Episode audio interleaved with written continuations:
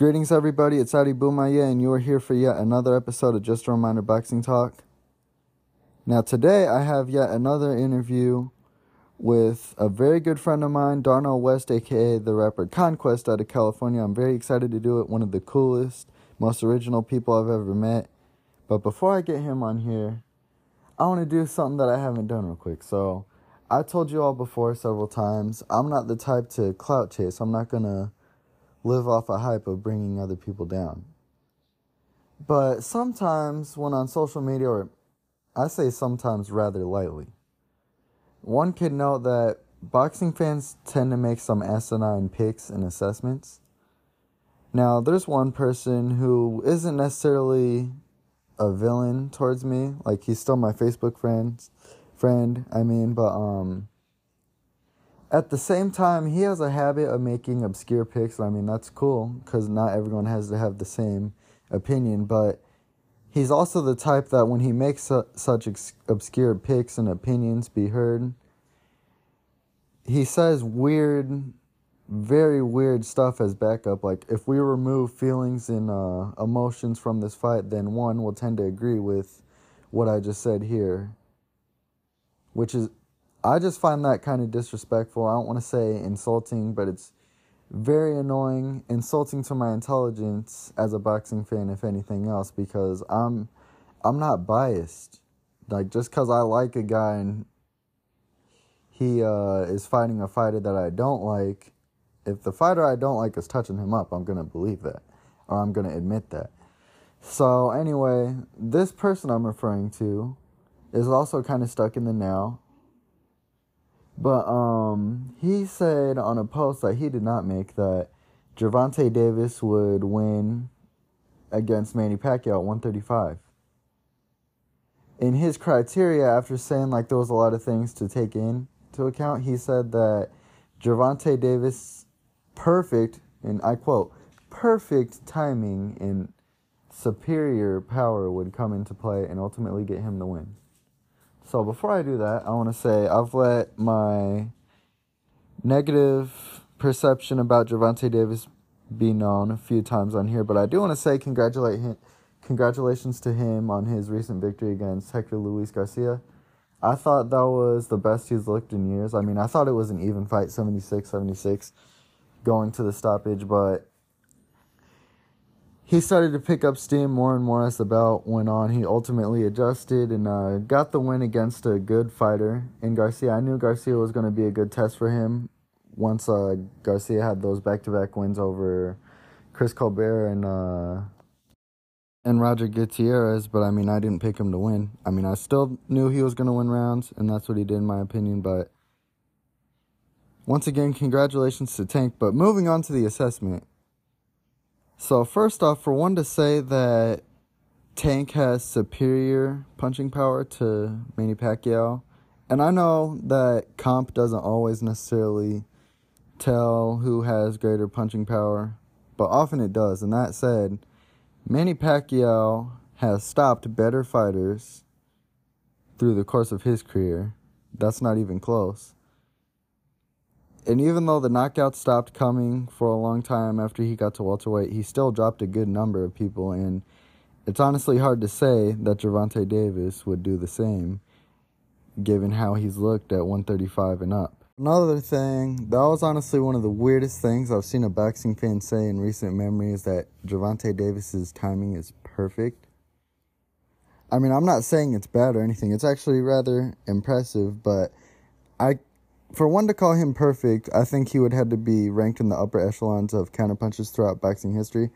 Now, as Tanner and I, most specifically Tanner, discussed on our interview, Juan Manuel Marquez has a very, very strong case as the best counterpuncher of all time.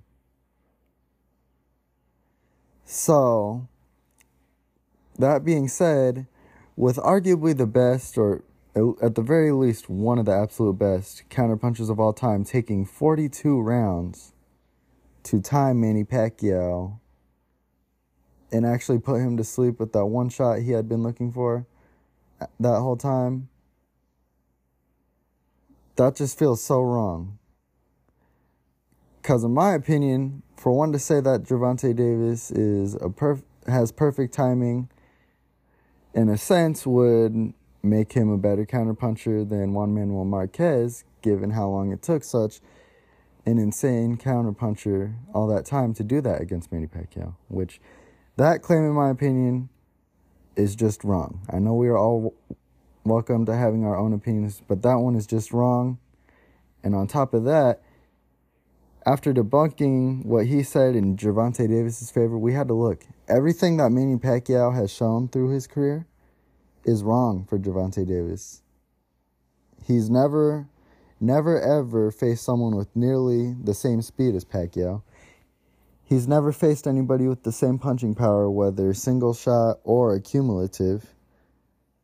Never faced anybody as skilled, and on top of that, Gervonta Davis, time and time again, has shown susceptibility to pressure and more importantly to varying offensive angles. Now mix that in with Manny Pacquiao's blistering speed and power and we have ourselves, in my opinion, one of the most stylistically nightmarish fantasy matchups that Gervonta Davis could be placed in. So I'm not even going to just write Gervonta Davis off in the sense like I'll give him time and then I'll put him against Manny Pacquiao later through the years on my head because given what Gervonta Davis has shown now, which is quite good, I don't think that stylistically anything he has can match up to Manny Pacquiao. And I do want to backtrack a bit and say just because um, I don't think that he has like the timing to put Manny Pacquiao out. That doesn't mean I don't think he can score a knockdown or so. And I'm also not trying to say that Manny Pacquiao can't be beaten by any other counter punches just because of how long it took Marquez to officially beat him. But that said, Manny Pacquiao's advantages are way too great and obvious for someone like Gervonta Davis to ever beat him. And that's all I had to say about that. All right, so now that that absurd claim has been debunked, I have a very special guest joining me, one of my very best friends, one of the coolest dudes I've ever met, and one of the most underrated rappers to ever grace this universe. Ladies and gentlemen, I give you Darnell West, aka Konquest.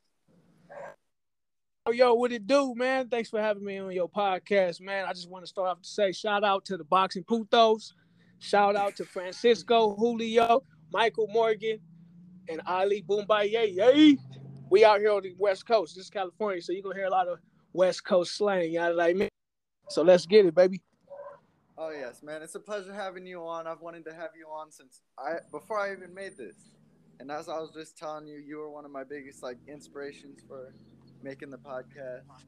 So I appreciate all the support you've been giving me before and during my podcast career off the drivel for shizzle, my nizzle. I'm proud of you. You know what I'm saying? You took that step. You know what I'm saying? And I, you know, I hope your podcast going to do You know what I mean? I appreciate that, and I, I hope so. I really, really do. I think about it every day. I know I haven't been working as hard as I should be, but I have big plans for 2023. Um, so to start things off, I want to say congratulations to Liam Beefy Smith on his win last night. And I got to say, Darnell, because you and I were chopping it up live and uh oh we I might have to switch rooms. But anyway, you and I were chopping it up live during, but at the same time, I don't think I know anybody that was as hype about the win as you were. Man, it was a shock. You know what I'm saying? I was surprised because Liam Smith do got them hands. You know what I'm saying? They call him beefy. Oh yeah, he absolutely does. And um, he, another... and I could tell round one when he when he hit him with his head kind of like bobbled a little bit, and I'm like, oh yeah, he about to. Yeah, he, he, I, he remember I was telling you Yes, I was telling yes. you he gonna counter him with a big right. I think it was a left hook that he hit him with though.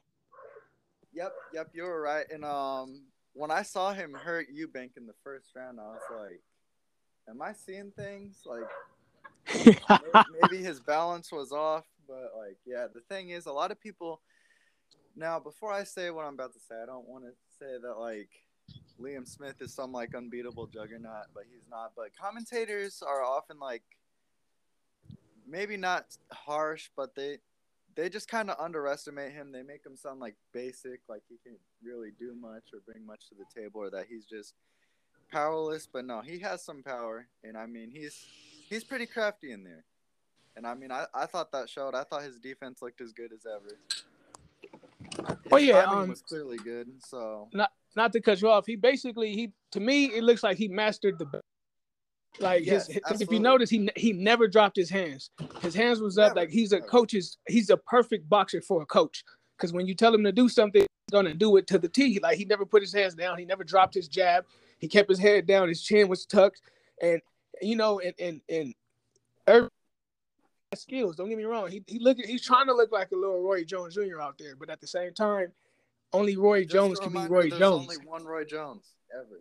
Only he can have that athleticism that he had and that twitch reflex and all of that. Liam Smith just did basic boxing and he broke him down like a like a real boxer is supposed to do. You know what I mean? You're supposed to make him look like a clown when they trying Oh, to yeah. clown you.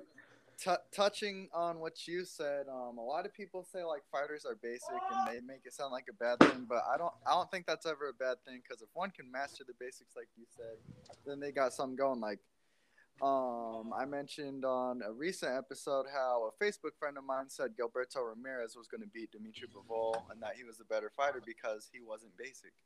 But look how that fight went. Exactly. Exactly. Ain't nothing wrong with basic boxing. It's called it's called mastering Uh-huh. the basic fundamentals. Like that's Oh, like you yeah, absolutely. know what I mean? I do want to Tim say, Duncan didn't um, do nothing flashy in the basketball world, you know what I mean? But he gonna he gonna score every time. He gonna back you down the backboard every time. That's what Liam Smith reminded me of. Yes, that's a great comparison, and I mean, I appreciate the Liam Smiths of the world because I, I remember being at work and I found out last year that he lost another fight to somebody that I didn't actually know, and uh, he he's been on a good run ever since. Like he he really beat up Jessie Vargas. I know Vargas was over the hill and smaller, obviously, but he he really beat him up. He was the first to ever stop him, and I mean, he went up in weight and did what he did last night. So I'm happy for the guy. Exactly. Oh yeah, me too. Boxing won that day. Oh yes, absolutely. And honestly, I'm the only person that's probably thinking this because I did not see Jaime Munguia's name tossed around at all yesterday. But at the same time, I honestly wouldn't mind seeing them running back if he's with it. Cause um, Oh yeah, they got to run that back yeah. because the way He he, did him, pretty- he did him so scandalous. yes, he looked pretty imposed uh, fight night during uh, that fight. But I mean, I think Liam is the smarter fighter between the two. I think that said, I think Jaime Munguia, regardless of all the negative things I can say about him, I think he's gotten better. But I think Liam Smith has gotten better since they last fought too. Well, Beefy's Yeah. actually the um, Yeah, he is. Chris Oh, Eubank is the more athletic. Yes. You know, he But got I'm that talk- raw I'm talking about like if he were to fight Jaime Munguia, because I, I think maybe he just might be able to beat Jaime Munguia at 160 today. If not, it'd be a I, good I. I, I agree with that. Jaime, he, Jaime, he beating a lot of people, but he, you know, you already know how it go. he got to fight thi- somebody I with thi- a little bit more caliber. I will say I think that win is aged, aged pretty well for him, but at the same time, uh, like I said the other day in Boxing Putos, um, Jaime Munguia is entertaining, but I think that's all he wants to be at this stage is an entertainer. Oh, not to go backwards. Speaking of the, the group, shout out to Frank too.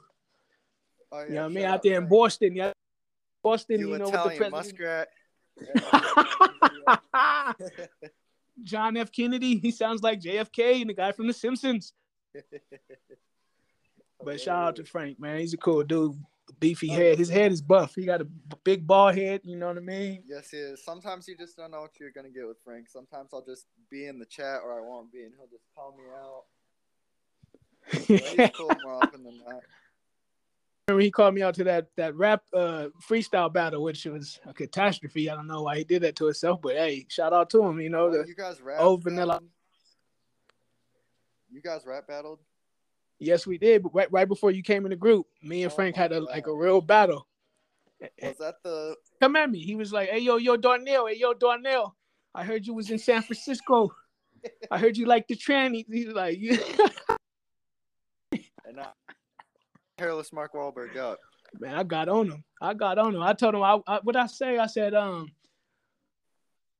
elbow on your bald head, but it'll slip off. I said some crazy stuff. You know how I get.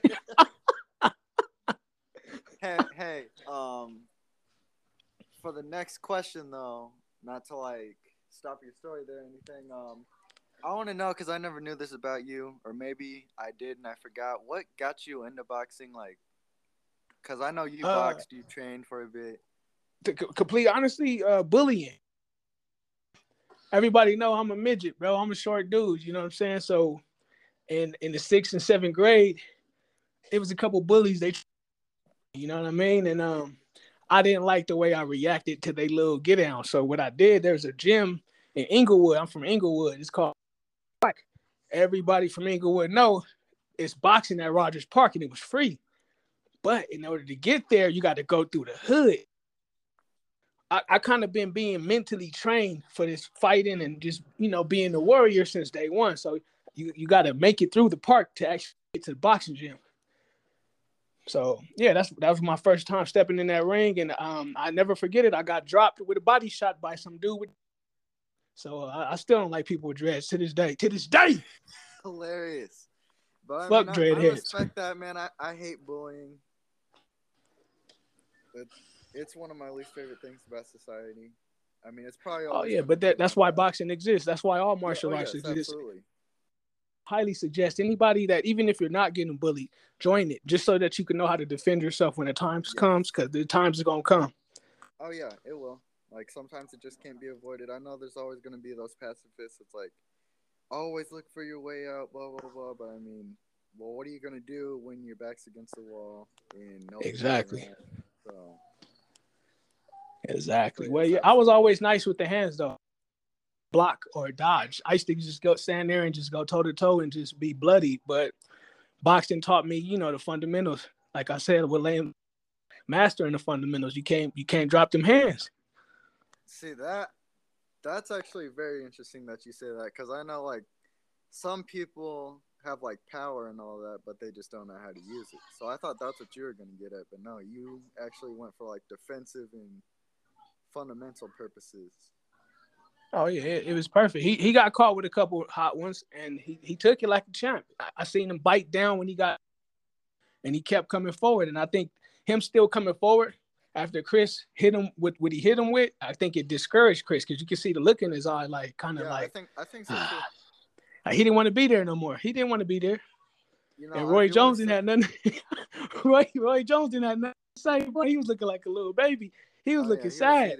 I think that I do want to say not to take anything away from Liam. I do think that the weight cut probably hurt Eubank a bit because I don't think that Chris I don't think that Chris um ever fought below 168, but I mean, Liam was still the better man that night, and he's still the better fighter. Yeah, but it could have backfired on him as well because oh, yeah. Chris Eubank could have been way huger than him. And even his jab alone was kind of pushing him back.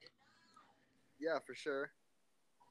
So it could it could have went either way. That's like very good fight. Yes, and like I mentioned to you last night, um, I thought going in that Chris Eubank Jr. had a really good chin, but at the same time, like I realized he hasn't really been up against like a pure puncher before, except for Gross, who once again I said, honestly, in my opinion, dropped him to a knee twice, but neither got counted.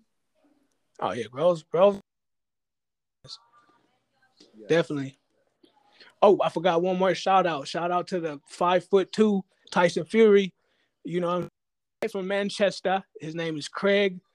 He got a black first name and a white last name. I forgot what's his last name. Stevens. Craig Stevens. Yeah, the five foot two Tyson Fury with no hands. But shout out to that man. Much love to you, brother. Give you a a, a, a shadow fade and give you a, a lineup so you can actually look cool. Cause he be having he be having that car salesman haircut. But but yeah, shout out to him. No, that's my boy. Straight up as someone that worked in the detail shop shop but hey, um what got you into training though? Maybe that's a simple question. like did you uh, do well, like help go on? Oh, shout out to my homeboy Javier. Um, actually, Moreno Valley Warriors Boxing Gym. We first was TP, which is the cuss word in Spanish. Forget that puto or something like that. Shout out to my boy Javier. He got the most hands I ever felt in my life. He got in the ring with him, and he actually shout out to my boy. He beat Timothy Bradley twice in the amateurs. Oh wow, nice. So yeah, it, yeah, Melchard, that's my dog. So he actually he got me into it. Um, long story short, I was working at a warehouse doing some shadow boxing, and he seen me like from a mile away, and he's like, "Oh, you, you think you could box, fool?" and I was like, "Yeah, I'm pretty nice with the hands." So he, nowhere, he just squared up with me and started jabbing. And um, I'm like, what the fuck wrong with it? He's the he's the craziest dude I ever met. He just started jabbing me in real life, like really trying to. T- and then he just shook my hand afterwards, like I'm just messing with you, dog. My name Javier. And ever since then, that's been my dog. But um, he just yeah, he got me there, and I, and I just um, I realized as a kid how impressionable you are and how certain people in your life can actually change your life, you know, and put you in a good. I had to give it a try. Shout out to Andrew Herrera. You know what I mean? AJ, shout out to them. They they the national champions. They didn't always gonna be beasts when they get older. So shout out to the whole Riverside Lincoln Boxing Gym. Y'all already know what time it is, boy. We up in here. Y'all see me in that ring. Put hands on. Don't even play with me. You already know what time it is. Konquest, look me up, baby. I, I hope these people hear that you're shouting out. They gonna hear. It. They gonna. They know me. Okay, that's great. Because I'm. But yeah, no, they, they but look out for him though, for real, for real. I, No, that I little will. I and AJ got hands. If you say That's the first little kid I seen. He seen. I- That's the first little kid I seen drop somebody with a body shot, and I'm talking about they Ooh. That's awesome, man. they got hands, stupid hands. But but Best I mean, you know, them. Of luck to them. boxing, boxing was James Toney. That's my Oh, favorite yeah, boxer of all told me times. He he was the nicest. He was the nicest. And uh, You know, um, same time, a little story that I might have told you, but my audience doesn't know, is I've talked to James Toney a few times before because he's he's pretty active on Facebook, or at least he used to be, and um, he gave me a few like pieces of advice, like from like how long should I shadow box, or have you ever like had bad moments with your trainer and thought about leaving a new gym? When, in retrospect, I should have left my first coach when I asked him that, like just because my coach kept showing me lots of red flags, but that's for a different day. But case in point, I talked to James Toney a lot of times, and one time when I was in uh, St. Louis, I think it was, um, my coach was at a tournament with his fighter, and uh, he got to meet James Toney, and he he brought him up.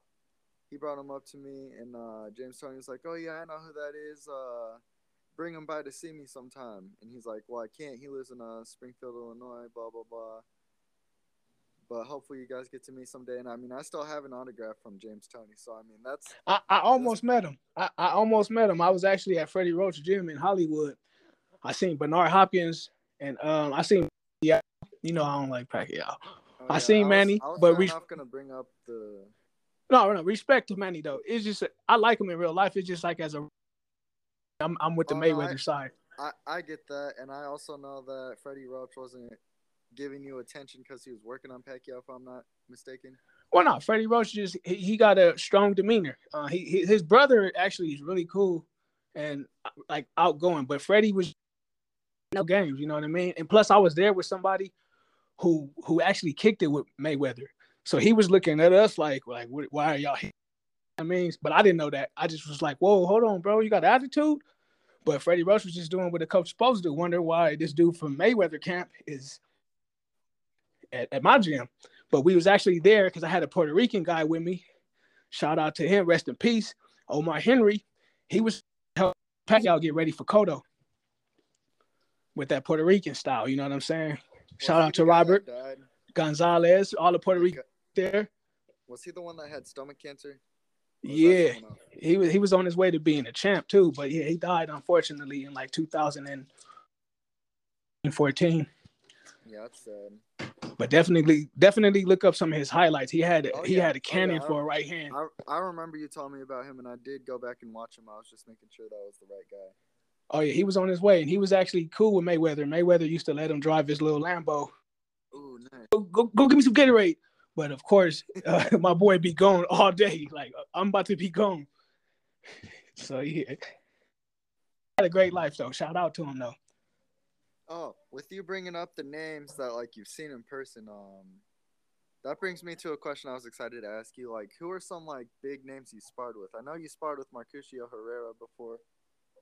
Oh yeah, he he put them tips on me. It was more a learning experience. I just like you can't really see it when you watching the fights, but being in the ring with him, he's he's really is a, a, a magician with them hands. He was hitting me from so so many angles. I was just really jabbing and just really blocking. I was really just trying to get him ready for his fight. He had, remember that last fight he had? It was like His a while ago. I forgot. fight- his last fight was Virgil Ortiz, and he got stopped in three rounds. Yeah, it was. It was that recent? Oh wow. Oh That yeah, it wasn't not too long ago. It was like 2017, I think. Oh no, then this had to be before that. Yeah, I think he had won that fight. He won the fight I was getting ready for, but Oh, okay, that's I, the the person I really got in the ring with was my boy Javier, um, that actually was close to being pro or any famous people with him fighting. Boy Javier fought uh, Josesito Lopez too, and he beat him too. That's that's impressive. Oh, I'm telling you, my boy got the. Oh, wait, hold on. I didn't felt real, him. Real quick, a couple more things I want to say about Herrera. I remember when you told me that you got sparred. You were like, he can't hurt you though. He he couldn't even knock you out with the sucker punch if you weren't looking. Oh no, well he well after being in there with him, it's a consistent power. Like it's not enough to sleep you, but it, it's enough to break you down though. Because I was feeling overwhelmed because it was just like bing, bing, bing, bing, bing, bing, bing. that- that's another thing. Um, a lot of people are like, well, this guy that like say Devin Haney, for example, because Kasike says this, it's like if he doesn't have power, that means he's getting he's gonna get walked down. I don't necessarily think that people without power are gonna get walked down because who really did that to Herrera? Mayweather. One person. You know what I mean? No, like nobody ran through Mayweather hands. Uh, every time he would hit somebody, it stung him. You know, Yeah. had hurt hands. Well, he he had actual power, but like somebody that like generally isn't regarded as like an actual puncher like Herrera, like nobody ever walked him down and stopped him until like the very end of his career. What is just Yeah, different fighting styles? I think his fighting style is more based off of stamina. You know what I mean? Yeah, and volume Yeah. and all that. kind of like Chocolatito Lopez, like not Lopez, Chocolatito, Roman Gonzalez. Gonzalez. Um, excuse me. But yeah, he just he got- he got knockout power too, but he gonna break you down the whole fight, Yeah. and you're gonna be tired. Have you ever been Well, tired in the ring? You know that feeling. Yes, and he's That's almost worse than getting that whooped. he's Skyrocket, skyrocketed in weight. But yeah, I agree with what you're saying. Yeah. And then I, I got in there with somebody that like my brother. He hits like a cannonball. You know what I mean? Um, shout out to my brother, the MDs. You know, look him up. He's a he's the Oh yeah, coldest dude out here. on Spotify, people. That Dracula. You gotta listen to that Dracula, boy. That's that's. I'm telling you, you you won't be denied. If any of you dear listeners are listening on Spotify, go check them out and check out Konquest after this. Oh, yeah, we are- we be long as you're a gassing. hip hop fan. Yeah, we don't do that bubblegum rap. If you like, we we we like to compare ourselves to Tech N9ne, Eminem, Brotha Lynch. You know what I'm saying? Crooked I, shout out to Crook. I met Crooked I before. It's bro, it's crazy how much people I actually met, bro. I met I Tech a, Nine, Brotha Lynch, Crook. I don't Face know to if, face, um, like- I don't know if I told you this, but I had a brief conversation with Raekwon the chef the other day. Yeah, he I, that's, that's legendary. and that's always been my favorite member of Wu Tang Clan. He uh posted a pic because Raekwon's a boxing fan. I thought he was kind of just like a casual, but like I guess he's like a real boxing fan. So uh, he was like, let's talk about tomorrow's card and the Gervonta Davis pay per view. I wasn't really a fan of the card, and I wouldn't really have much bad to say per se if um it wasn't pay per view. But I was like, I'm not buying, but I'll tune in. I only really care about the first fight because I felt everything else was a mismatch. And uh, he's like, Boots is a wolf, eh? So um, I was pretty honored to get a response from him, and uh, we had like a couple like exchanges of words from from there. Uh, he he gave me a 100 once I told him he was one of my top 10 favorite rappers for a while. And um, here's this though, I've linked him my podcast and told him it'd be an honor to check it out, and uh, he didn't do anything after that, which I understand. I wasn't really upset because I knew I was kind of shooting for the stars, trying to get like an A-list rapper like him to listen to my podcast. And on top of that, he's probably used to people sending him links, whether it's a podcast or a song or an album, all the time. So I didn't take offense to that at all. Right, right. But no, it, it ain't no telling, man. He gonna end up being on your podcast, even if it's for five minutes. Man, I, he gonna tap I, in. I hope so. And uh, about Crooked I, did you guys like talk about working together or anything, or was it just like... man? I'm gonna be completely honest with you. I, I I'm ashamed of how I'm ashamed of how. But at the same time, I'm gonna tell you a backstory. I seen another famous like when I was like 12, I seen this famous dude, right? Excited, like as a 12 year old. Oh, yo, you're the guy. You're the guy. Well, you're from that one show. I'm I'm going crazy for him. And he kind of looked at me like, like me off. And ever since that day, I told myself, I don't care who I see. I'm gonna like I ain't going I'm not gonna give him that energy like that this time. So I seen Crooked I and I'm like, oh, is that is that crooked? And I'm looking and he don't see me looking at him. And I just walk up by him and I was gonna start rapping one of his songs. He just ended up turning around and I just like, hey man, I'm a huge fan, bro. And I just shook his hand and walked away. So I kind of regret at the same time, I had my own promises that I made to myself, like, bro, you ain't never gonna embarrass yourself again. Right, I understand that, but I mean, it's still cool that you met him. I met a lot of people, bro. I'm- I'm- Even I'm when sure I met Julio's Bernard Hopkins. This Julio's a huge fan of Crooked I. Oh man, shout out to Julio, man. That's my Oh, dog. yes, shout out. That's one of my brothers. Uh, I'm excited to have him on the show. I know he's been real busy, but I wish I got the best. He ain't busy. He ain't doing nothing. He's sitting at the house. he's, he's sitting on his farm. He lives on a farm. Shout out to Texas though. Oh yeah, shout out to Texas. I got it. I've been to Cali already. I got to come to Texas now, and I'll be back in Definitely. Cali. I loved it there, man. I think about it every day. Hey, hey, Julio got some flows too. I hope if you if you can get him to rap, that'll I, I Julio never actually he a, he a diamond in the rough. the thing is about Julio, like Julio has great hip hop knowledge. He listens to a lot, so I mean he he has a lot that he could form himself off of. I'm not saying like emulate people, but it's like like for example, Nah, I think of he a wordsmith, though. my- oh, he is. I think he I think he got away with words, bro. He don't rhyme Oh like, wait, yeah, like yeah, yeah. I don't, I don't know why it didn't just come to me. I've seen him post like freestyles. like he, do, I've never heard him rap, but I've seen him like write. He, he can definitely write. you gotta put him on the spot. You gotta put him on the spot. He ain't gonna do it on his own. I just might do it someday. For sure. Oh wait, was there ever a time? Uh, it might be a weird question, but like, based on like how you said you regretted, you regretted how you approached Crooked I, and uh, also like merging that with fighters that you've gotten in the ring with. Was there ever a time where you were in the same presence as someone like Bernard Hopkins or Manny Pacquiao, and you were like, I wish I sparred with that guy, asked to spar? I, I ain't sparring with Manny. I ain't gonna lie. I ain't get. I mean, I'm gonna have to be like on my A game to get up in there with him. He, I'm gonna give him his props. Manny really got those hands, Oh those yes, Lee absolutely. hands. absolutely. But um, I seen Bernard Hopkins. Um, I didn't realize how big he really is. I know he was a Oh, middleweight, but huge, bro. In person, his traps was like taking over his whole shoulder. He was buff. He was way buffer than I thought, and he just was staring me cold stare because you know he's from Philly, so he was looking like, Oh, "Hey, what's up, homie? Who is you?" like with pure attitude in his eyes. Andre Ward, the same. He was a lot bigger than I thought. He was pretty huge, and he just had this this like Undertaker look on his face, just like like like no games. was this at the same gym? Yep, they was all at the wild card. That's awesome, man. That really is. And I, I seen Kid do Chocolate remember- there too.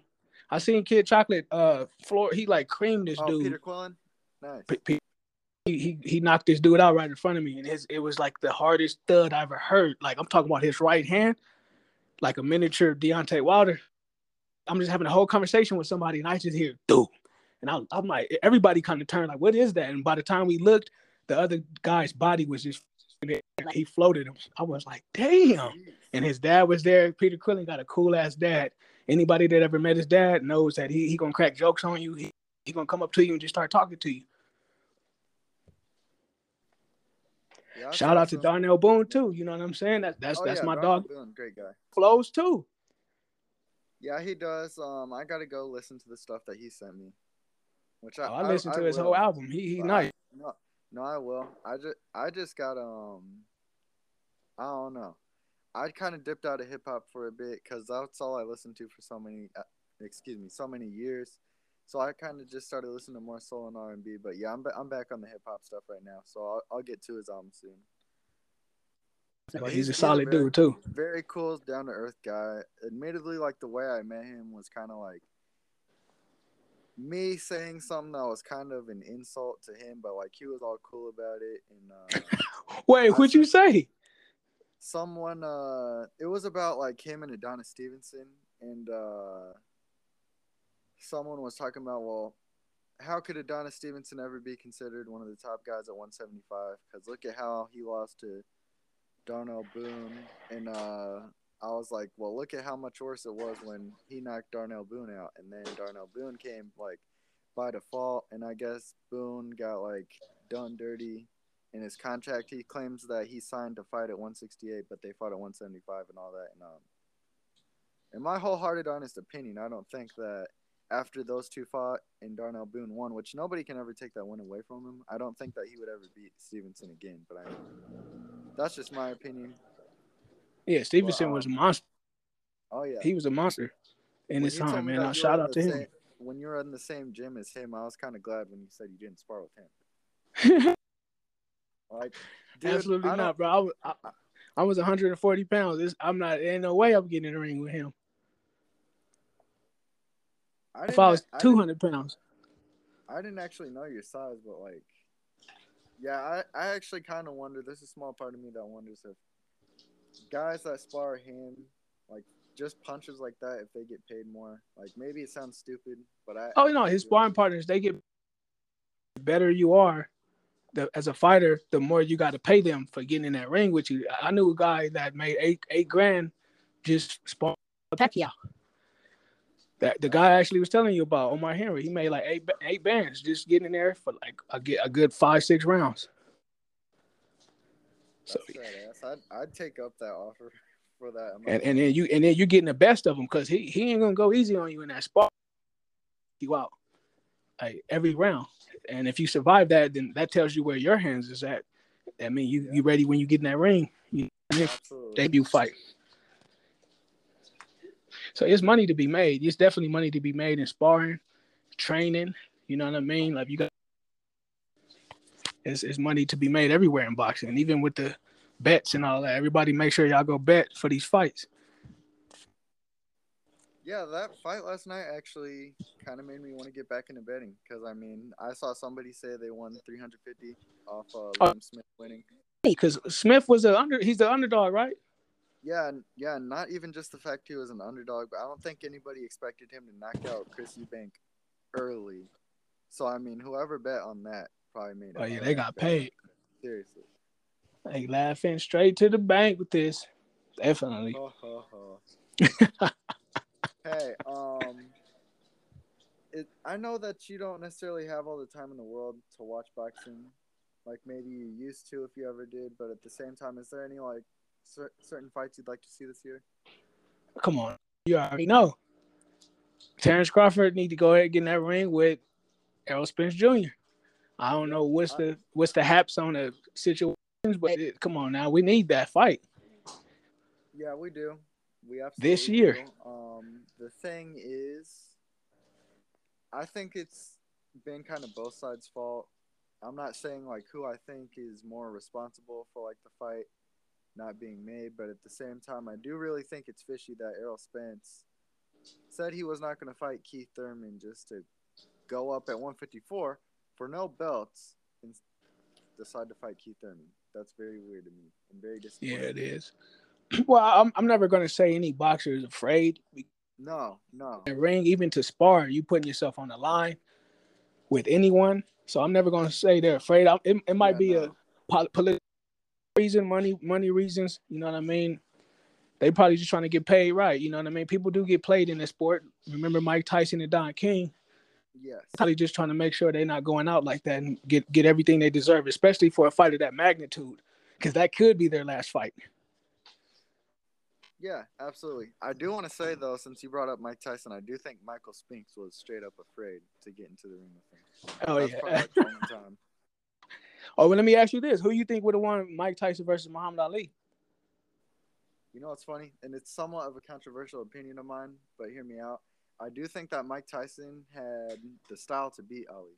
I should, I really do, because I mean, as great as Joe Frazier was, I think Mike Tyson honestly did what he did better because he had a better jab, more speed, more creative angles, arguably more power. I'd probably say power because he had a a bit of a size advantage, I think. But um, that said, as legendary as Mike Tyson is, he honestly has perhaps one of the greatest lack of adjustments as a fight goes on of any pound for pound great. Because I mean, that's true. I I think Ali is a smarter fighter, and he more often than not, Ali's gonna outbox him. Uh, he's just gonna have more down the stretch and uh, really outthink Mike Tyson. But I think those early rounds are gonna be really hellacious for him. That said, I do think that Mike Tyson could pull it off. Uh, I don't see him stopping Ali, but I could see him uh, maybe putting him on his back once or twice. But um, yeah, more often than not, Ali unanimous decision. But with him like walking away having one of his hardest fights ever if they were to fight. I, I like that. I like that take. I never actually heard nobody bring up the the and the angles of them. Oh yeah, I never they, really. They need to be brought up because a lot of people, like especially casuals, are like, he knocks out people with one punch. He has such a cool uppercut.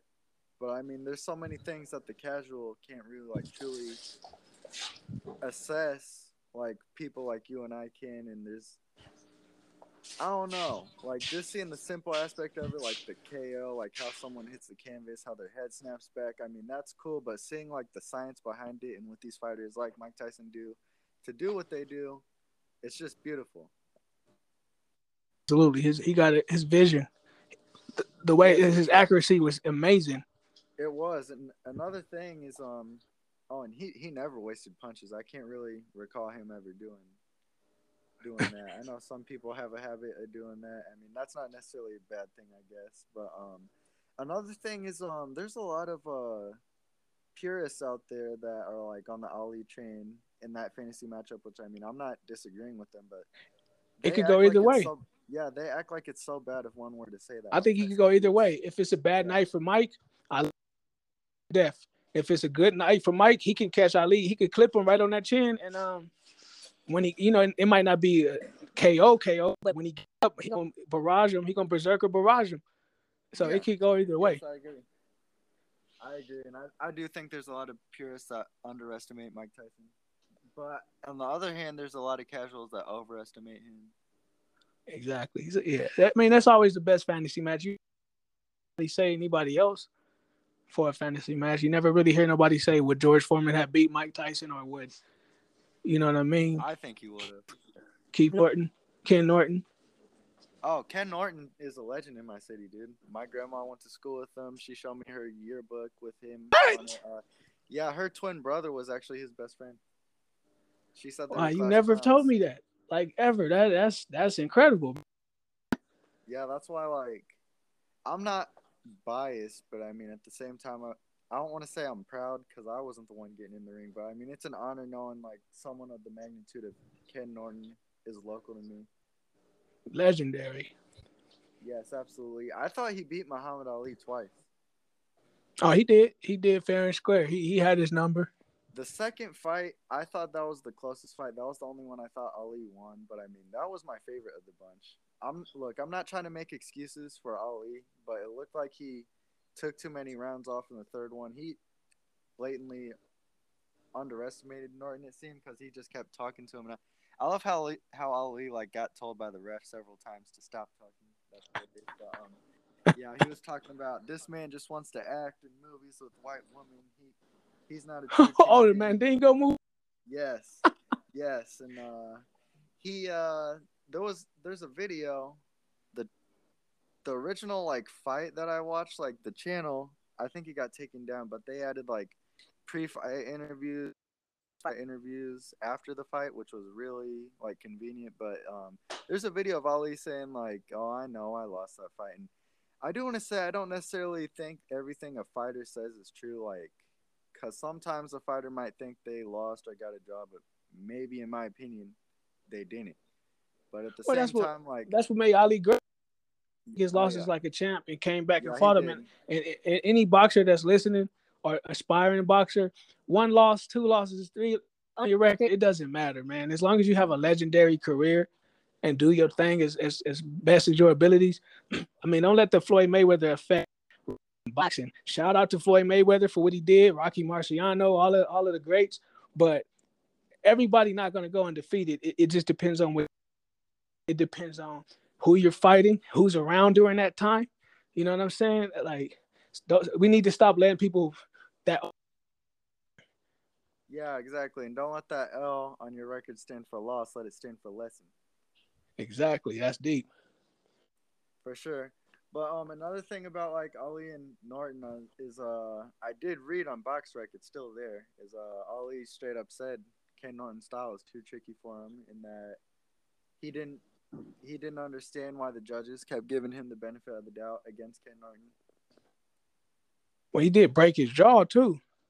Oh yeah, in the second round, and I mean, just a reminder, not every fighter's just gonna get a jaw broken that early and dip out. I mean, I'm not gonna lie, dude. Um, a lot of fans and fighters are kind of harsh um, with fighters quitting and all that. So like, there's a part of me that, well, good part of me that understands why like Victor Ortiz dipped once his like jaw got broken against uh, what's his name, uh, Josesito Lopez, who we mentioned earlier. But at the same time, like, not everybody's built to just like get their jaw broken and like go on to fight. Oh, definitely. And then it's, it's and then it's like tingling sensation you feel if you ever got hit real hard, it it it doesn't even register brain like you you end up blinking and you're on another side of the ring. You're like, how did I even get over here?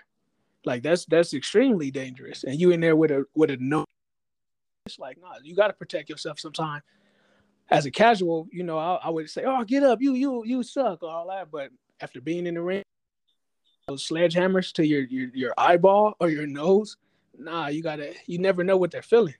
You know what's funny is um, this is a very good guy. I'm not trying to disrespect him, but um, uh, coworker slash like friend or well respected acquaintance. I, I guess I could say friend, given how cool we are at work. But um, he's a Gervonta Davis fan, and I can tell that's really like the only fighter he really cares about because like he's overheard me talking to other people about boxing, and all he's like, all he talks about is Gervonta Davis. But um, at the same time, like I'm sure you heard, or like I don't know if you watched the fight that Hector Luis Garcia like pulled out of the fight, saying saying that he couldn't see. Oh yeah, Yeah, so uh, he's like, man, that made me mad. I don't care. They should have went twelve. Like, first, Yeah, off, but everybody- if a, fighter, if a fighter can't see, what's the point of going back out there? And uh, second off, Yeah. like, how's that really a flex? I mean, I guess it's a flex that Tank was able to hit him that hard and like take away his vision. But I mean, like, if a well everybody's not Arturo Gatti. Everybody's not no, no. gonna keep going. I mean, and then you never have left in the tank.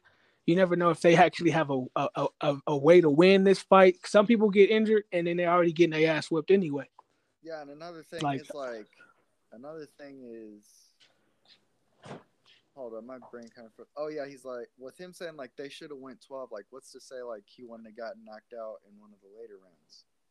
Exactly, And uh, exactly, because that's a that's definitely a disadvantage against skilled Tank Davis. Crazy. Yeah. And a friend called me the other day, like, uh, what would you rather fight, Mike Tyson, and you got to go all twelve rounds, or depression? I mean, I said depression because A, I've beat depression before. B, I have a bit of amateur experience. I mean, gym experience, I should say, because I never had like an amateur fight. And I mean, I'm still like way outsized by Mike Tyson. So I mean, Yeah, he talking no about like in his I'm prime. making it out of the first round. I don't even know if I'll fight Mike Tyson right now at fifty No, something. No, bro, no. Hey, You're not gonna be able to even enjoy your money that you made. You got all that money going to the doctor. I mean, if it's like a body Whole jaw. maybe.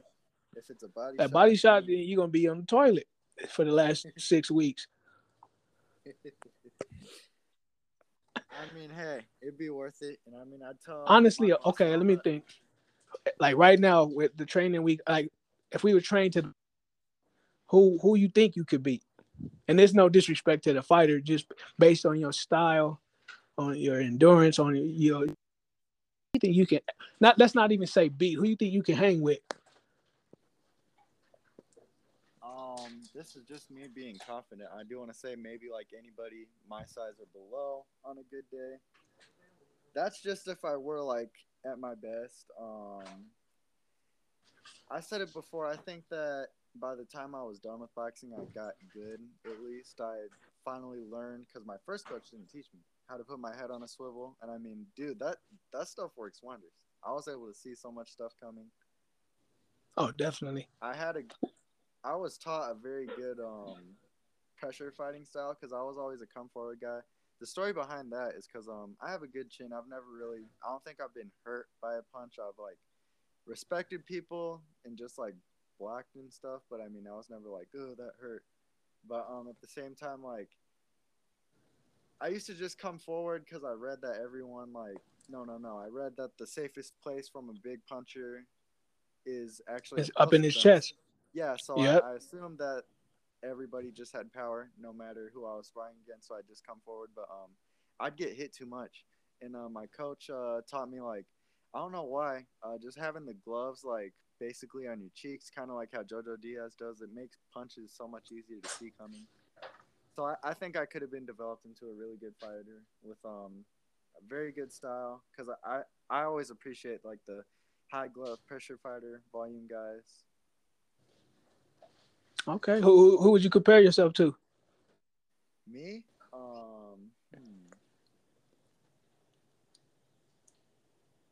Well, I I tried to be like Miguel Berchelt in a way. I know he had a reputation for um, getting into wars and all that. If one were to watch uh, maybe his fight with uh, actually my upper body movement was never good. I mean, I could roll and slip, but I was never like one of the people that could just like, you know how like Chocolatito like turns his body like when someone throws an uppercut at him. I never could do any of that. Um, honestly, maybe JoJo Diaz, and I don't even say that as him being like one of my favorite fighters or anything because he's not. And I think I had more power than him, respectively. But that's that's who um I could that's who comes to mind when you ask. How about yourself? Okay, that's nice. That's that's really nice. Um, well, I'm gonna tell you what they used to call me, and this is no exaggeration. This is being completely honest. They used to call oh, me Baby Mayweather. Oh, nice. Because I used to like dodge. I used to dodge every punch, bro. And I, I, and once I learned that pull back, they call it the they call it the step back pull counter, like the thing where he leans forward a little bit and you swing oh, and yeah. he backs I, up. I never mastered that. Oh, bro, I had that on lock. I had it on lock, bro. Um, they used to call me Baby Mayweather because like my weight division, it was it was they hitting hard at 140, 47, 150, 140, hitting real hard. So you, you can't I couldn't just stand there and go toe to toe. No, sir. What was the hardest shot you ever got hit with, if you can recall? My boy Javier. oh wait, you told me that earlier. Yeah. Excuse me. I. he knocked me off. He knocked me in the air. I didn't fall, but I don't know what we were doing. Excuse me. I think I threw a right hand and he threw one same. His hit first, and it felt it felt like he had a sledgehammer in his glove. I'm, I was looking at his glove like, whoa. And he used to always he used to always tell me like, man, I, I got that power, whoop whoop whoop. And when you get hit with the power, it changes how you fight. Like you have this game plan, and you you're so worried about one of them stones landing on you that it changes the way you you practice how, how you was gonna fight this person. I don't think you'd agree with this because I know you've been in the ring with way more fighters than me, way better fighters than me, but um, honestly think most people's like power was about the same. I think it just depend depended on like the individual shot because I mean how they how they landed it on you. That mean you got an iron chin. The hard the hardest uh, puncher I've ever been in been in with um, I didn't really know how to box that well then, or at least I think I had like a good idea of what to do. I just didn't know how to execute it because back then I was too like focused on like throwing punches properly rather than just actually boxing. I wanted to make sure every th- punch I threw was good or hard, whatever. So oh, see, I was the opposite. Oh yeah, I was just. I should I should have been too. Yeah, I would just Um, tag you anything. The kitchen sink, I'm giving Yeah. uppercuts from weird angles, and that- all kind of punches. shit. And I had a Yeah, chin too. Not to cut you off, but I, it ain't it ain't that I didn't have a chin. It's just that the way I, the way my coach seen in me, he told me he wanted me to more be defensive, and I just took that and ran with it. Yeah, that makes sense. And um, well, Dropped like, though. I, I never got dropped. I never got I never got any eye swollens or anything. Um, I, I used to dodge a lot of punches. since uh, the guy that I'm I'm referring to, his name is Tay. Uh, since I had like no fight IQ then, and like I don't know, he did hit hard, and it wasn't necessarily like I was hurt. I was just like, you know what, I don't know what I'm doing in there. I might get hurt, or I just anticipated his power. I'd say so. I, I admittedly pulled out of the session. I mean, I got better even when I was at that gym, even though like I learned a lot more in my other one. But um, the best shot I ever took was uh my sparring partner in my last uh gym. His name was Alex, and uh, he hit me in the liver one time, and um, I didn't go down or anything. I was just like moving, and then all of a sudden I couldn't breathe for like ten seconds. Man, that ain't no joke. All, all I did was hold on. I, I made it out the round. I was fine, but I was like, wait, what the hell? I finally got hit with one of those. It was crazy. I used to have a pretty strong stomach though. I, you you had you had to hit me on the chin for me to feel it. Oh no, my my body was fine, but I mean that liver. I don't know if anybody's safe from that liver. From the liver. Yeah, that's true. were, but That's definitely true. But man, yeah, just just shout out to boxing for even existing, man. This yes, is yes, one of the most sport ever. amazing sports ever. And it's so scientific to all the casuals. Like it's so much more going on than just hit them. It, it, once you really get into the science of it, it it's truly amazing. Yeah, I agree. Um, like, like I like Andre right? Ward. Like I'm gonna bring up Andre Ward. A lot of people feel how they feel about him. I do some Dragon Ball Z type stuff. Oh yeah, he Against- was incredible. He was incredible. He was he was nice. one of the first people that got me interested in boxing because um I watched the first Creed movie, which is an awesome movie. I watched that before um I was interested in boxing, and I mean my mom's not a boxing fan at all, but um her boyfriend at the time, Scott, wanted to watch the movie, so she was down to watch it, and uh I remember the scene when uh Creed's in the gym and uh Andre Ward's character is like, "All right, I'm next," and uh my friend Scott was like oh, that dude's a badass. He's undefeated, blah blah blah. And uh, surely enough, soon after that, I ended up buying uh, Andre Ward versus Sergey Kovalev too. And I mean, since I I'm a late bloomer to boxing, it's one of my favorite like boxing experiences is seeing him uh, stop Sergey Kovalev after so many people are saying that Kovalev was going to get revenge. And that was some Rocky. That was some Rocky Balboa, Balboa type scenario right there. That, that was It he got. Didn't he get dropped? That fight? For the first time he did. He got dropped the first time and came back and and, and Yeah. put them tips on him. I mean, the first fight was controversial. I'm gonna give him. I'm gonna give Kovalev. Very I think controversial. could go Kovalev. I think it could go either way. I think anybody that says either one more than seven rounds is lying. I saw a card on an app that I'm on the other day that someone made that only had Andre Ward winning two rounds, which was really weird because I kind of thought he had that second half in the bag. He came back. He rallied back. He did. Yeah, he but did, you're right. He could have went in. It's just up to the judges at that point. Yeah, for sure. And I mean, Andre Ward showed that he was the greater at making adjustments between the two, and I mean that showed in the second fight as well. He, he was nice with the hands. I, I I seen him in person. Like he's a calculated. He's very calculated. He's like a. You ever played any fighting video games? He's the guy that's not gonna do anything that's gonna leave himself open. He gonna wait for you to make a mistake and he gonna break you down. And we we hate those type of guys in the video game world. And maybe that's why he gets that that energy that people give him because he's not about to sit there and throw no wild punches. He's not gonna leave himself open. He gonna do what he got. Shout out to him. He undefeated. Yeah, for sure. And I mean, a lot of people think that he was trying to avoid Artur Beterbiev and uh, Dmitry Bivol and them guys. But I mean, when I saw he, that he said that he's retiring because he's just not feeling it anymore, then I mean, what's the point? Because I mean, if a, a fighter is not feeling it anymore, they're just going to take senseless damage. Exactly. Even if and he did, and he, he did enough to be uh, enough to. There's Yeah. people that did less than him that got more credit in, in life. In I gotta say world. he is uh, probably my favorite uh, boxer turned commentator of this era. Because I mean, Bradley's too much of a hater for me. I mean, sometimes he's on point, but he's that dude just loves to yell and cuss and uh, hate. On That's my boy. Yeah, he do be saying some off the wall stuff. Like he be trying. You know what? He be trying to be the black version of Teddy Atlas. That's what. But he t- can't nobody do it like Teddy. Because I remember I heard Yeah, Bradley say no. something like, "Yeah, he got to pull his pants up." Like, what are you talking about? he said some weird stuff, bro.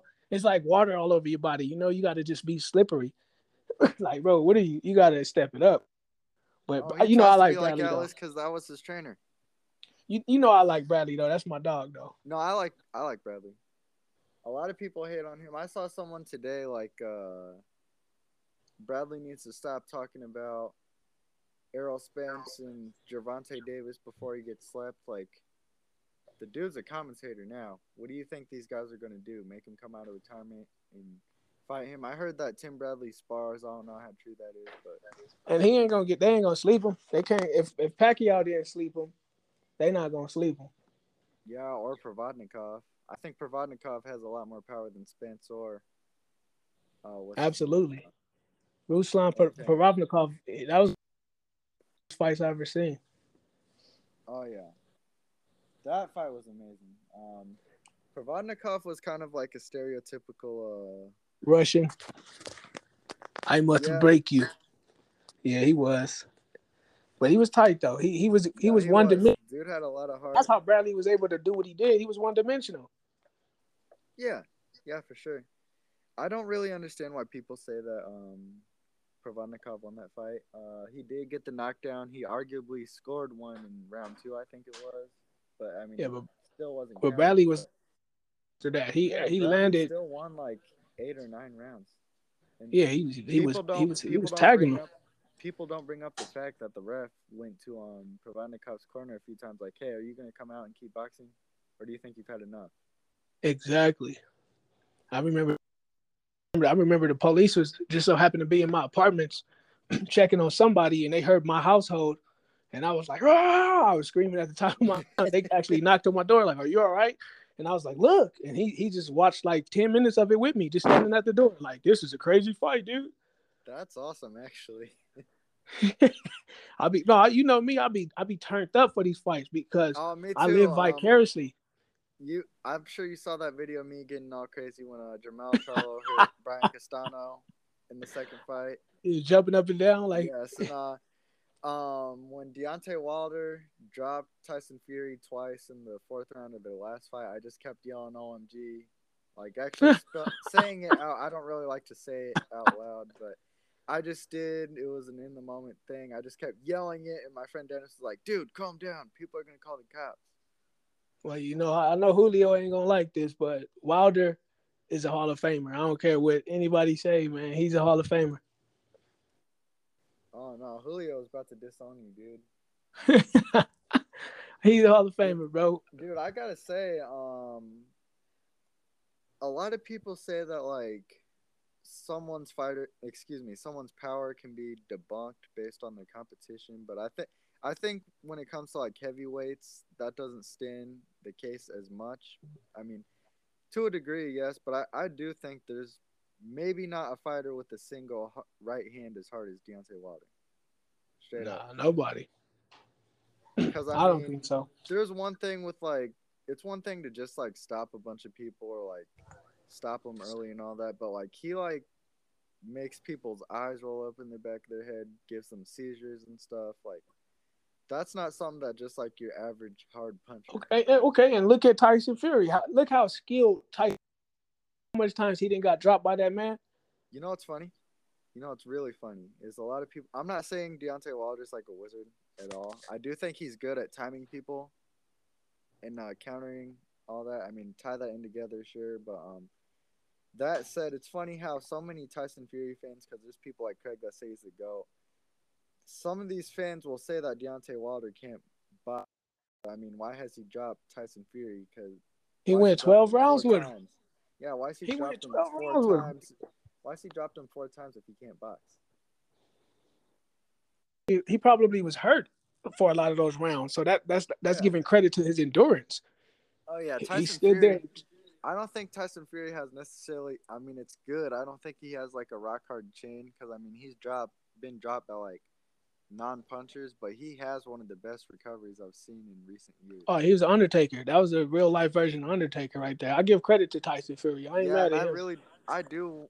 I'm not trying to make excuses. I do think it would be interesting if uh, the fourth round, like, if maybe the second round, the second knockdown happened when there was a minute left in the round instead. Maybe, maybe just maybe we would have saw a different fight. Yeah, but I mean, But- Wilder is like that goes back to what we said about the losses. Wilder, as long as he No, come back not. and do what he you know does, You know what, bro? I do find that Anthony Joshua fight as intriguing as ever. Even if fight. yeah, neither of them has a title, but at the same time, like, it's a good crossroads bout. I'm not saying that they need to retire, like, when, excuse me, losing needs to retire, because that's not true. But I mean, they've had a few losses. They've expanded their resumes and, like, fought good people ever since. Like, why not fight? And I could see that fight going either way. And then for the people that say he, he don't got skills and and oh I'm uh, and I'm gonna train him, getting online saying they're gonna train Wilder and all, man, that's clout. Sh- Show up to the gym and, and go up in there and face to face it and some moves or something. You know what I mean? Like he told you his story. He said I didn't start boxing at seven. I started boxing at 19 years old to help my daughter. So the greatest skills skill set there is. But I mean, I feel like a lot of these boxers is fake for that. I feel like they they clout chasing. Because if me personally, Yeah, I agree. if I was an ex champion, I would have been at his gym. Just being real with you, he he did remarkable things, and it's like you can only make him better. I would have pulled. This is how you. This is how you do a pull counter. This is how you got to block and you got to throw your jab more.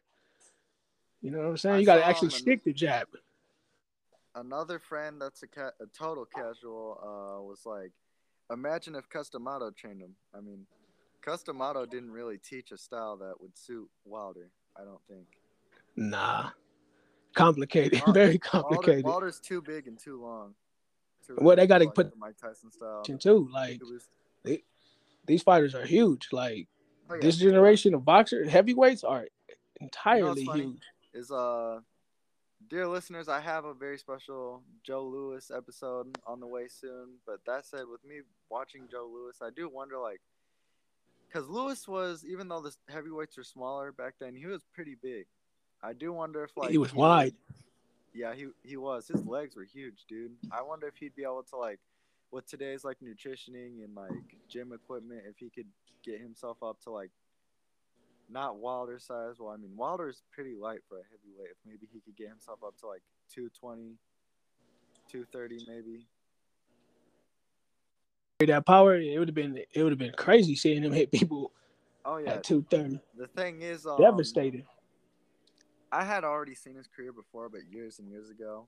But um, with where I'm at on Joe Louis's career, um, he everybody he's been knocking out is like below 200. But then he fought like Buddy Baer, who was 250, Huge. and uh, a, yeah, a giant, and he just like knocked him all over the ring. Actually, he he fought Tony Galento, who was very short, but uh, was like 270, and Joe Louis put him in the air. That- floated him. like, yeah. Honestly, dude, um, I don't know what it is about Alabama. Something must be in the water because like three of the greatest right hand punchers ever came out of there. There was Wilder, Shavers, and Louis. I don't know what it is. Hey, country boys, man. Country boys hit hard. They they they haul horses and hay around and work on railroad tracks, man. You know what I'm saying? Like country boys hit hard. Yeah, They I they mean, real there's- strong. There's obviously the type of power that one's born with, like the Julian Jackson type power that I think all those guys had. But um, Ernie Shavers said that he believes a lot of his strength came from working on a farm. Oh, natural stuff. Natural stuff, man. My my boy Javier family come from a long line of horse handlers and stone builders and stuff like that. So yeah, them hands of stone is your environment. Cause cause okay, you can teach a person to box that has zero power, zero hands. But for a person that already comes from a long line of just strong people, yeah, that's that's that that that amplifies the, the power in the hands and the timing, like a Roy Jones. do you think he was just uh, uh, the both the best athletic dude? Like, do you think he could have actually learned a little bit more defense and all that? I think he just Yeah, had absolutely. athletic prowess. Absolutely, he could have. It would have lasted way longer. Because I mean, it showed after he went down after the Ruiz fight. 'Cause, I mean, Exactly. losing all that muscle, I think that really took a lot out of his um athletic abilities. I mean, the power was still there. Roy always had. Oh yeah, and it's not to take away from Roy, man. He he's one of the Oh, greatest no. of all times. Absolutely. I just I should have been like, all right, you got this athletic stuff on lock. Let me let, let's implement this into your game plan. Let's implement this head movement, this body yeah, movement, he this. You know what I mean? real. He could have been the real best ever. He was. Exactly. He was kind of like an anime character. Yeah. in his He, I would. Yeah, definitely. He he hit you. He hit you so fast and with so much power. There, it was crazy. And like, look at James Toney. You will never hear me say that Roy Jones was a better boxer than James Toney, but I mean, he still like nearly shut him out. In Yeah, he won that fight, but times. yeah, James Toney was one of the best I ever watched boxing. yeah, and same thing with Bernard Hopkins. I mean, Hopkins has that that win over him in that horrible rematch, but I mean, he wasn't better than Bernard Hopkins either. It's just he was that gifted. Yeah, definitely. Any way you can get it, get it. You know, if your if your power is if your expertise is power, then exploit that to the fullest. If your expertise is speed, you got to do what's what you got best. You know what I mean? Any boxer, Yeah, for sure. technique, this- whatever it is. Agree but um at the same time it's good to like really try and touch on all aspects like look at khan that dude was like so ridiculously fast he could just like win basically every round against like He was like an anime character too. yeah pretty good fighters but i mean once he got hit we know what would happen then Well, I'm, I'm a, I laughed a little bit, but nah.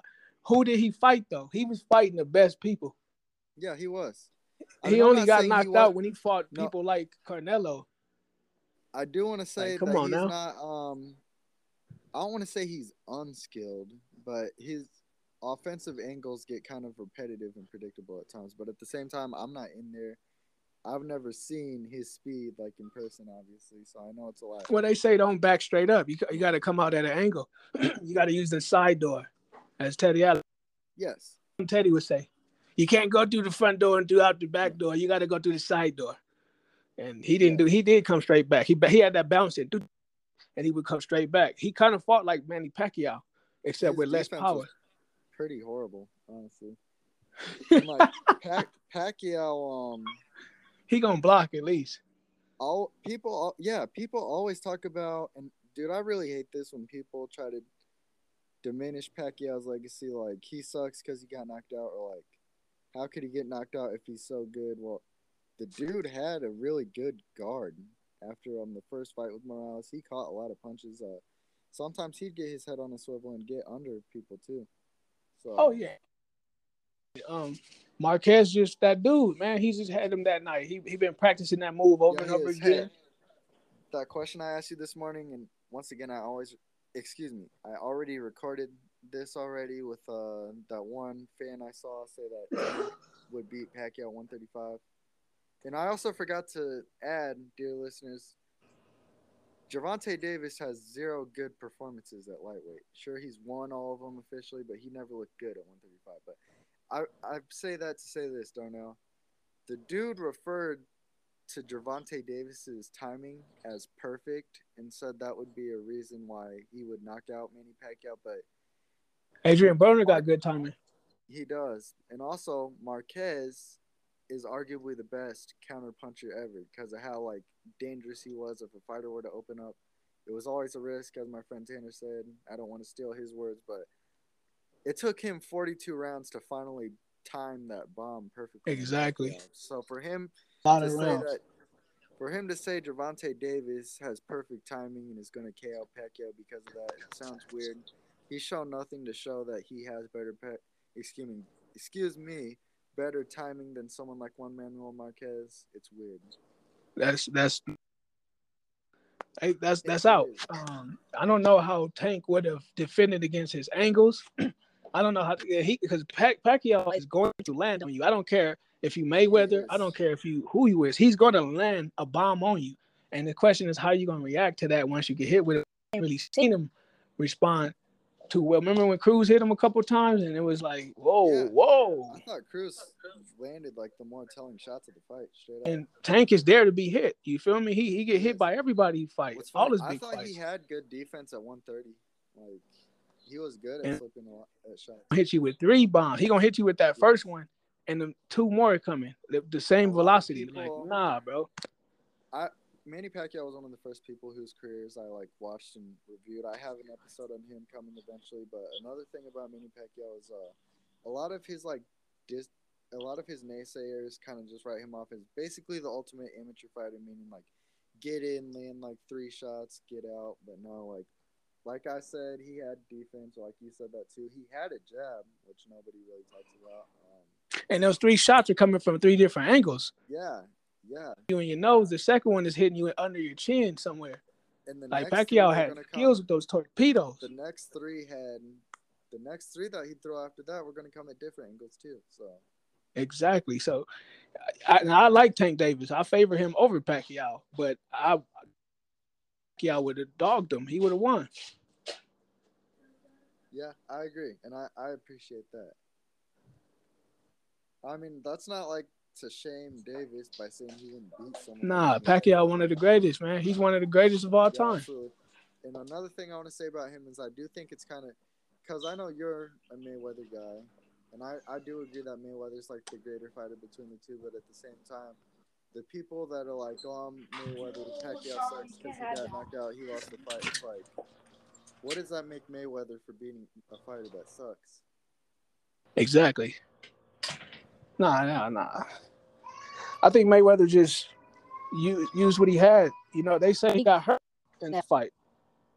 He don't like Mayweather is really good at not showing pain. He's really good at recovering, but Manny caught him with that actually left thought, hand. Um, because Mayweather is uh, very hard headed.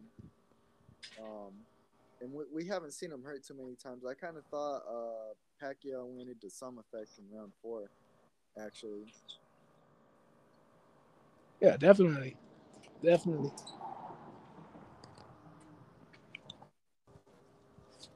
And uh, oh wait, I had a question, but you already answered it. Um, do you have like a specific style that uh, you'd say is your favorite to watch? I'd assume the the defensive kind. I like watching James Toney. I like watching Terrence Crawford. I love seeing him fight. Oh yeah, I love seeing Crawford. He, he's explosive. He's he he he could counter you. He can jab you. He could box you. Like I, I'm a big fan of Bud. Yeah, he's arguably the most uh, complete guy today. Yeah, most definitely. But I like everybody. I like seeing even the people that's not big names. I, I watch I watch ESPN. Shit, I, I like I like Yeah, seeing it, man. I, I I even like Haney. I know y'all. I know y'all. No, But- I, I don't necessarily like to watch Haney fight, but the respect I have for him is. I think he's only going to get more. I would pick Haney over Shakur, and that's just my opinion. I mean, I could see that. He certainly has like the size advantage because I mean, Shakur's big, but I mean, Haney's a big lightweight. He's the bigger guy. When it's said and And he only 21 years old, bro. He too. So they both. It's going to be a pick 'em fight with them. They both can can is. max each other out. And I'm sure. But you've seen their style- session. Their I like- session was awesome. Style wise, though, I like Haney because Haney he executes. Like he just everything is he do textbook fighting too. Cause jab pop, he do that one two, he do a couple uppercuts, but he he like he fights like how a coach would tell you how to fight. Yeah, and he has like some of the best like in ring discipline of today. Exactly, that's what I like about him. Yeah, that I like that too. I mean, You got to learn power. Everybody, oh power, power, hard. He got pillow fists, but look at Tyson Fury. Tyson Fury wasn't hitting that hard. As big as he is, he didn't start really KOing fools until he went to um to the Kronk gym. the thing is about Haney, which I saw him do this back to back against um well not back to back, but um two fights apart against Gamboa, which honestly in my opinion That was one of the worst fights I've ever seen in my life against Seriously, I hated that fight. Uh, and it's mostly because Devin Haney was like, "I'm gonna destroy Yuriorkis Gamboa. It's gonna be worse than what Bud did." But um, I hated it. But no, seeing what he did against Gamboa and then later against Diaz, he had a round against each of them where he like unloaded. He hit them with a lot of power shots, and uh, he never seemed to hurt either. But he had like a very lopsided round in his favor. But after that, Yeah. seeing that he couldn't hurt them, instead of just like coming back out and adding on to that momentum, he just like went on cruise control with the jab. Yeah, he does. He do that from time to time. I'm not trying to hate on him. Like, do what you got to do to win. But I mean, I just thought it was disappointing. And like you said, like maybe he just needs to learn how to use his power. Maybe it's just going to develop as he gets older. I think he's going to develop. I think he could be taught as well. Yeah, a lot of people say that punchers uh, are born, not made. And I mean, like I said earlier, there's always going to be like the type of unteachable power where you're just giving everybody a seizure, or putting everybody out cold. But there's always going to be like ways to like learn like TKO power, maybe. Like Liam Smith has been knocking out people ever since his last last loss, and a lot of people say he didn't have power for the. He sure had power yesterday. yeah, he did. if if Eubank wasn't that, this, power, this is a don't know. sport. People Yeah, people fail to realize this is a sport. You only you're only gonna get better if you practice. You're only gonna get better. Same with Andre Ward. He wasn't a knockout artist. He knocked out a knockout artist. My uh, I don't know if I told you this. Yeah, exactly. I don't know if I told you this or if you heard it on my episode with Tanner, but my first coach, like, he taught us how to be amateurs. I mean, not that that's bad per se, but he taught us how to be amateurs, not like boxers for the long run, you know? Because all he wanted was like flashy, speedy combinations. He didn't care about power, but like my other gym, and sorry, listeners, if I talk about my gyms too much, saying my other gym, all that, but my my other coach, uh, he taught me like power drills, and they're so necessary, like throwing like uppercuts as hard as we could at like an aqua bag for a whole minute straight. Like, I appreciate stuff like that because I mean, it's one thing to just throw a punch with all your might, but being taught how to throw the same punch with all your might over and over again, different. Oh yeah, that muscle memory kick in too. As soon as Yes, you you absolutely. you get him, you're gonna naturally just kick in that uppercut. Bow. Yeah, for gonna sure. be a wrap. and he also taught us like speed drills. So I mean, being able to merge those. Yeah, balance. That, that's how you become unstoppable. That's how you Yeah. become your best version of yourself. and even if Haney doesn't develop true punching power, I mean, he could always still hit somebody with a shot they don't see coming. Because I mean, he's good. and He has the talent and the speed to do such a thing. Oh, 100 percent, man. I think Haney gonna be nice. I think personally, I think he gonna be the nicest one out of all of them. In the future. But if he is, you gonna you gonna mark my words on this podcast though. Haney got No, potential like a a mother. He has a real shot. Um, not that I'm wishing bad on either of these two because I'm not, but I I wonder who's gonna lose first between him and uh Shakur if they do. And then it's the chin. They don't fight each other. We got to see how that chin feel when it when it get touched. I think uh, you and I could agree that Davis and Ryan Garcia are, no matter if they fight each other next, they're both more likely to lose than those two guys. Oh yeah. Well, yeah. Tank is on the he's on the road too. The biggest fights, man. I mean, I personally he just started fighting really big names. You Well, know, and I think he could fight even more big names. I thought that Pedraza win was fantastic for him, but he just seemed to regress ever since. I mean, yeah, he's getting back on track. He's he's fighting like solid, recognizable names, but he's not fighting like A list pound for pound names. In my It's almost that time to me. Yeah. A fight what a fight I want to see him take and I'm really disappointed that he went and he grabbed a secondary belt. Because just oh, a reminder, the regular WBA doesn't hold as much weight as the Super WBA. But I was really disappointed that he jumped up, took that belt, and then moved down. Like I'm not a 140 pounder. I just did that for fun. I did want to see him against Subriel Matias.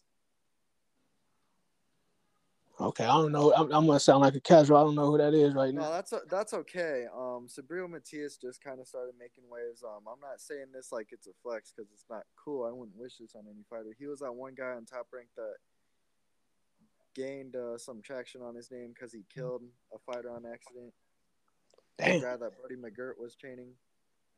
Oh, okay. Dang. Yeah, that guy. Um, he's not necessarily the most fundamentally sound, but he's awkward. He keeps coming, throwing punches from various angles, and uh, what's funny is Subriel Matias has stopped every last one of his opponents. He has a decision loss, but he came back and knocked the guy out in his last loss. Um, Matias has never straight up like put someone down for the count. You could look on his record, but everybody's been stopped by the ref or his last three people. I think ever since like that tragic incident, and I mean even that fight too. His last four guys have been pulled out by their coaches. Mm, mm, mm. I'm gonna have to check But- him out. Yeah, and it's not that I wanted. It's not that I think he's a better boxer than Gervonta Davis because I don't think so. But seeing like the susceptibility that Tank shows to volume and uh, I don't want to say speed because Subriel's not really that fast, but just like the susceptibility he has to like combination punching and uh, angles, and on top of the fact that Subriel Matias hits hard and is bigger, I think he could have worn him down. Definitely, we gotta definitely put that on the list then to see them fight. Yeah, for sure. Um, I love Mike. He's hilarious, good guy. But um, I think we all know that he kind of overdoes it with Tank at times. Uh, he says that he's the king of 135, or will be after Garcia. But at the same time, Devin Haney's the one that's undisputed. Haney got a little bit bigger names too, though. Yeah, he does. Um, I mean, sure that Gervonta Davis has like Leo Santa Cruz and all that, but that was a very asterisk name. Just because I mean, Shout out to Leo though. I met I met Leo. Yeah, I met Leo and his and his big. He got a brother that look just like him, but no, um, Kambosos though. I think Kambosos got got a, got a name. yeah, he does, and I mean, even if he's gonna be like a one-hit wonder, I mean, the dude was still pretty good. I mean, he was. he still was a big threat for Haney. He, Yeah, he was. And he compared to the threats that Tank Davis fights, like uh, Leo, my dog, but Leo wasn't that big of a threat to him. He would have won by No, points. he wasn't.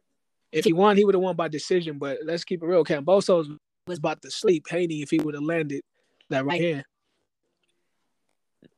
You think so? I think that Yeah, he he was swinging Stephen hard. Akimbosos, the thing is, I think he has like the sneaky power because I mean he doesn't have the knockout record of a puncher, but I know that doesn't always mean anything. Like look at Jermell Charlo, Darnell Boone, but at the same time, like Nah, that's exactly what sneaky power. That's exactly what it was. yeah, I, I don't think he had like one hitter quitter power just because I kind of thought, and I'm not saying you per se, a lot of people were overestimating his power due to like him getting knocked down against Lopez.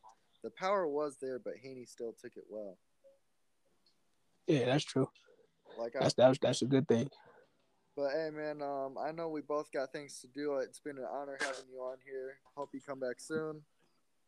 Definitely, bro. It's been an honor for me, man. You already know you family to me, bro. Oh yeah, you're definitely my brother. Oh wait, one last request if you don't mind, and if it's not too much hard for you, if you turn it down, I, I respect it. You think you could spit some free bars for us real quick? Um, um, you want me to freestyle or you want me to uh say it just say either acapella? or. Either or. I turn on the beat right now. Give me one second. Well, I don't play that. Gonna put me on the spot. Ooh-wee. You guys are in for a treat. I'm gonna do some freestyle. You tell me. And this is me. I ain't ready for it or nothing. This ain't scripted. I mean, uh, See, I think you got that down on pat. I could, I could never freestyle off the top of my head like that. I mean, there was times where I got lucky, but no. All right, for sure, for sure. You got you got me. You got me on the spot though. Let me let me see. I'm getting a little intimidated. You could do it on acapella if you want. Nah, that's better with the beat. I got you. All right, cool.